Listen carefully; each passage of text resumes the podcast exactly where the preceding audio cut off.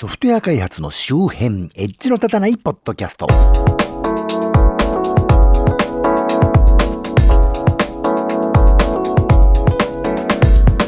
コンピューターで楽しいことをしたい人、そして、なんだかこの半年ぐらい実に色々ありまして、随分とご無沙汰をしておりました町田です。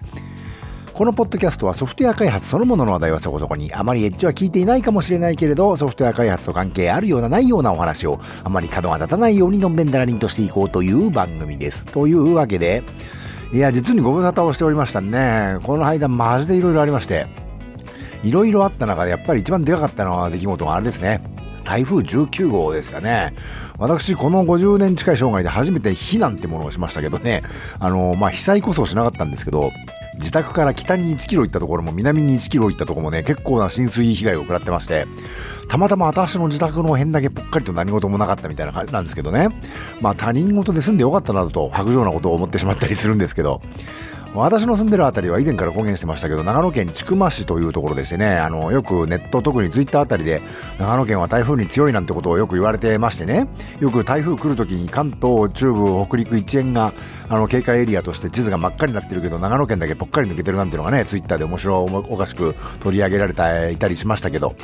私これ実に良くないことだなと前から思ってましてね、というのも、確かにこの30年だったか40年だったか忘れましたけど、まあそんなに大きい水害って起きてなかったんですが、私の子供の頃、えー、その頃は、同じく長野県北新地方ですが、千曲市ではなくてね、あのー、もっと山の方に住んでたんですけど、あのー、千曲川決壊してえらいことになって、なんてのはね、何回かあったんですよ。翌日小学校に登校したらね、通学路の両脇の田んぼがすっかり湖になっててね、ほえーなんて思ったこともありましたけど、今考えればそんなところに小学生を登校させてるってのもね、かなり危険な話なような気はしますけどね。特に私はね、やはりこれも長野県千曲市にある、えー、長野県立歴史館というところのね、ある公園を聞きに行ったことがありまして、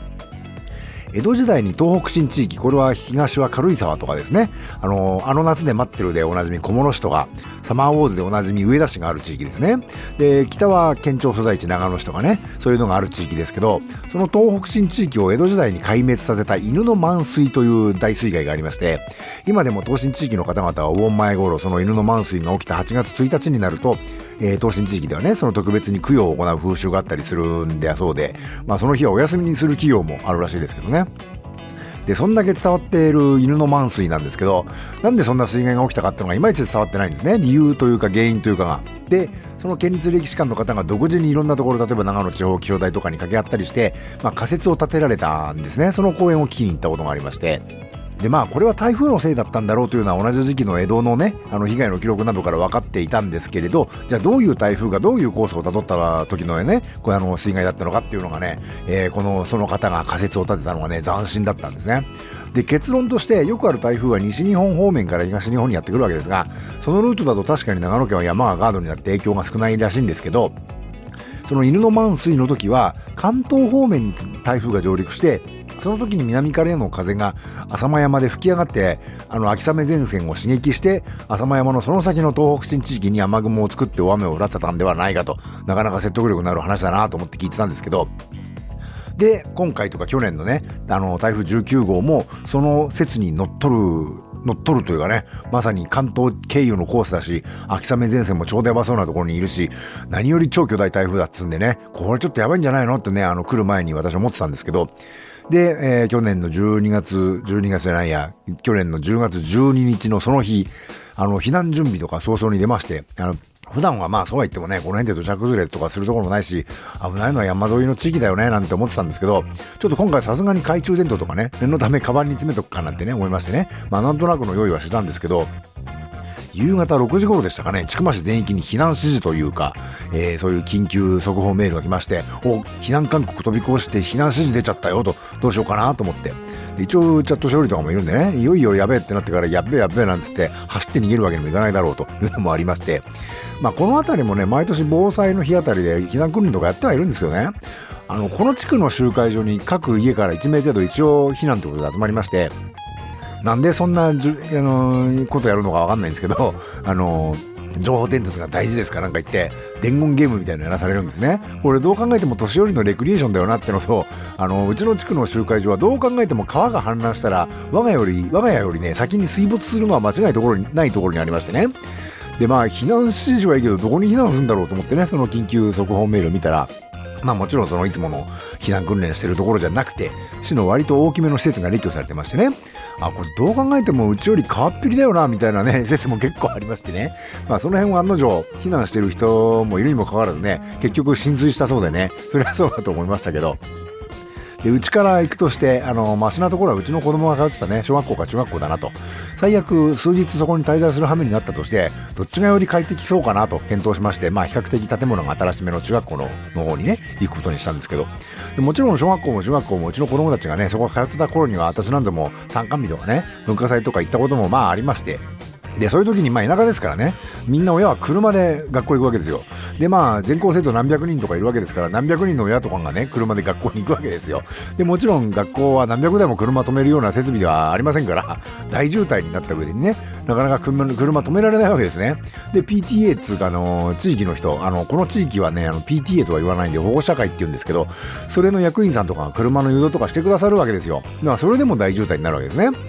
で避難するとしたら我々もねもちろん車で避難するわけでああのそういうイベントの時じゃないんで誰も交通誘導なんかね当然してないだろうと。学校に市内に全域の人々が車で避難したりしたらねえらいことになるぞと思いましてね。で避難するのは一番乗りぐらいの勢いで行かないととても車なんか止められないぞと長男と相談しましてね。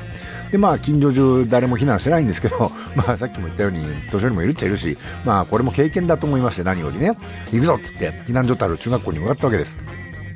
実際中学校に着いた時点ではね、その判断をね、こうそうしまして、結構簡単にね、楽に車止められたんですけどね、問題はそれからですね、後からやってくる車が思った通り無秩序にね、学校に乗り入れてきまして、後から来る、来る、その後からね、あの来る車のことをお構いなしに、いろんなところに止めようとし始めるわけですね。でうちの長男、あの、当年に、当年というか去年22歳の社会人2年生でしたが、これはいかんっつってね、雨の中飛び出していきまして、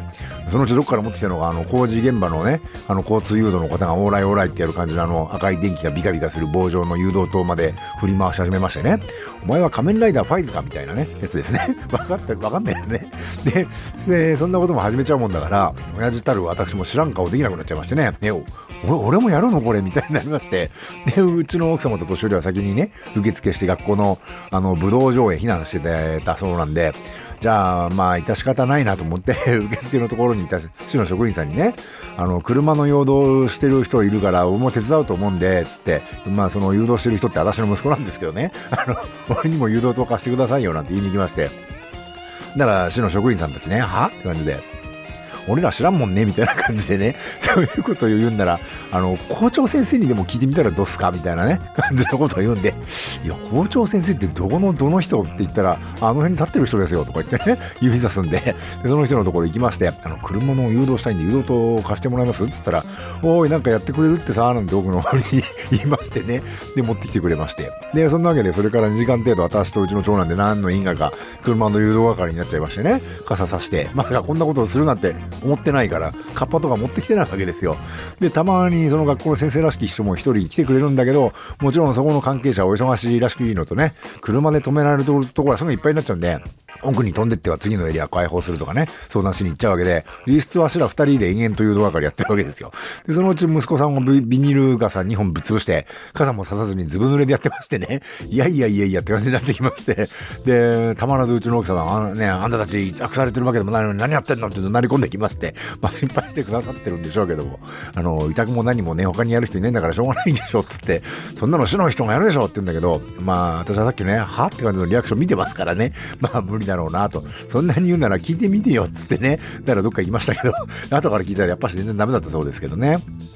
そのうち私の傘もぶっ潰れまして、さすがにこれ以上やって体壊してもね、良くないぞってことになって、息子とね、もうやめよう、さすがに限界だっつってね。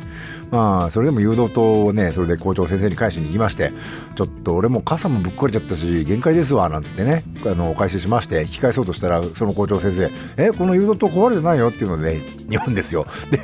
壊れたの俺の傘だよ、傘っつって。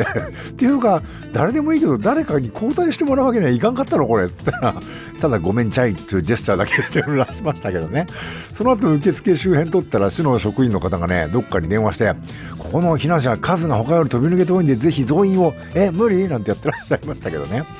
でまあさすがに私と長男も一旦車に戻りまして少し休憩していたんですが、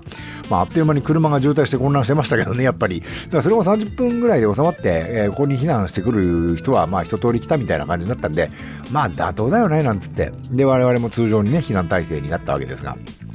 まあそんな感じでいい経験しちゃったんですけどね、あの、偉そうなことを言いますけど、避難所を開設したはいいけど、そこでどういう段取りでどうすればいいかっていうのは全然できてないんだなっていうのがね、なんか分かりましたね。もちろん冒頭で言ったように、ここ30年とか40年とかね、そんな災害起きてないんだから無理言うなって話ではあるんでしょうけど、まず圧倒的に職員さんらしき、市の職員さんらしき人が少ないですよね。本当市の職員さんとか学校の先生とか数人ぐらいしか見かけなくてねむしろその学校の生徒さんらしき子供たちが一生懸命お手伝いしてましたけどねで、公務員は減らすべきだなんてよく言うじゃないですか、あの、ホリエモンさんとかね、お金持ちそうな人がよく言ってますけど、いや、これ全然足りてねえじゃんっていうのは、ね、私思ったんですけどね。しかも近年は市役所の職員さんも学校の先生もね、非正規の職員さんが多いなんて話を聞きますからね。私の住んでる長野県千曲市はどういう比率なのか知りませんけど、自治体によっては60%が非正規職員なところもあるらしいなんていう話もありますしね。非正規ってことは、つまりバイトとかパートなわけで、あの、そんな人たちに優柔対応しろとか、無茶言うなって話ではありますよね。で、じゃあまあ、正規職員が足りないんなら、その避難所の一般市民が協力して必要なことやらないといかんってことになると思うんですけど、今回、我が家はね、長男が無謀に突っ込んでって、親父の私もなんだかいやいや巻き込まれただけなんで、偉そうなこと言う余地はないんですけど、こういうことはあり得るってね、普段から思っとかないとなかなか行動できないし、その時になったら誰かリーダー的な人がね、それこそ職員さんなのかもしれないですけど、どなたか動ける方ご協力くださいなんて融資を募ってね、それこそ車の誘導ぐらいやんないといかんのではないかしらんと思ったんですけどね。で、そのためには、あの、この地域でどういう災害が想定されて、この地域の人々が避難してくるとどういうことが起きてっていう想定をしておかないとなかなか難しいんだろうなと。あの、防災の日の避難訓練って伝言ゲームなんてレクリエーションやってないで、そういうミーティングでもした方がよっぽどいいんじゃないかなと思いましたけど。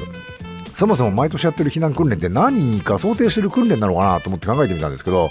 あの伝言ゲームの他に何やってたかなと思い出してみるとなんかメンバーがね女性限定で各家庭当番持ち回りの日赤奉仕団になる人たちによる三角筋とかの実演とかねなんで女性限定なんだろうっつうかね、あの女性だけだけだっていうところになんかものすごく時代錯誤がありますけどそしてその地域の消防団の方によるね消火活動の実演がありましてこれ実に不思議に思ってるんだけどその消防団実演する消防団の人たちってねただやってみせるだけじゃなくてあの消火栓とかねそこに格納されてるホースとかねこうやって使うんですよって説明しながらやるんですよ。でもねそれ無理だよと。あんたたち訓練して使えるようになってるんでしょと。私ら年に1回なんとなく説明聞いてるだけで使えるようになるわけないじゃんと思いながらねその説明聞いてるんですけど。これ一体何か具体的な災害を想定してやってんのかなと考えてみたんですけどね。その地域の人がみんな避難しなければならない状況で三角筋みたいなねものを使って女性中心で怪我人の応急手当てするみたいなような事態でねさらに場合によっては住民が自力で消火活動をしなきゃいかんと。ああこれ空襲だなと。僕ね、未だに大東亜戦争を戦ってんだなと思いましたけどね。まあそんなこんなで翌日早朝に自宅に帰ってみまして、我が家自体は全く何事もなかったものの、近くの筑波がすごい水量でね、あの、こっち側、川のこっち側はなんともないんですけど、川のあっち側は大洪水だったみたいでね、で、その川の方じゃなくて反対の方にね、ちょっと行けば、あの、避難所ごと被災した方もね、あの、避難所ごと水没しちゃった方も少なからずいたようで、私が普段よくね、スーパーの声優なんか、えらい土砂が入っちゃったらしくて、なんて話を聞きましたけどね。今ね、あの、1ヶ月ぐらいで元通りになってましたけど、数週間はあの冷蔵棚とか故障した状態で営業されてましたけどね、まあ、そんなわけで私は何ともなくて、ただただ避難所で面白おかしい言語件をね、してきただけですけれど、あの多くの方がね、深刻な被害を受けられておりますんでね、今でもそうなんで、一日も早く平穏な日常が訪れますようにと、前から言っておりますけど、私のような無能はね、災害が起きてもお祈りすることしかできませんのでね、せめてもの、えー、記念をさせていただければと思います。というわけで今回はここまで。この番組は Apple Podcast、Spotify、Google Podcast その他に配信しておりやす。えー、それぞれのサービスの購読機能に登録していただくと最新、えー、作配信の際に通知などあったりして分かりやすいかと思います。もちろんそれ以外のポッドキャストクライアントにも対応しておりやすよと。て、なわけで、えー、今回はね、なんとか、えー、久しぶりにやりましたけど、この番組ね、なんとか復活していきたいという意思はありますんでね、よろしければまた次の更新でお会いしましょう。なんとか通常ペースに戻していきたいですけどね。それではまた。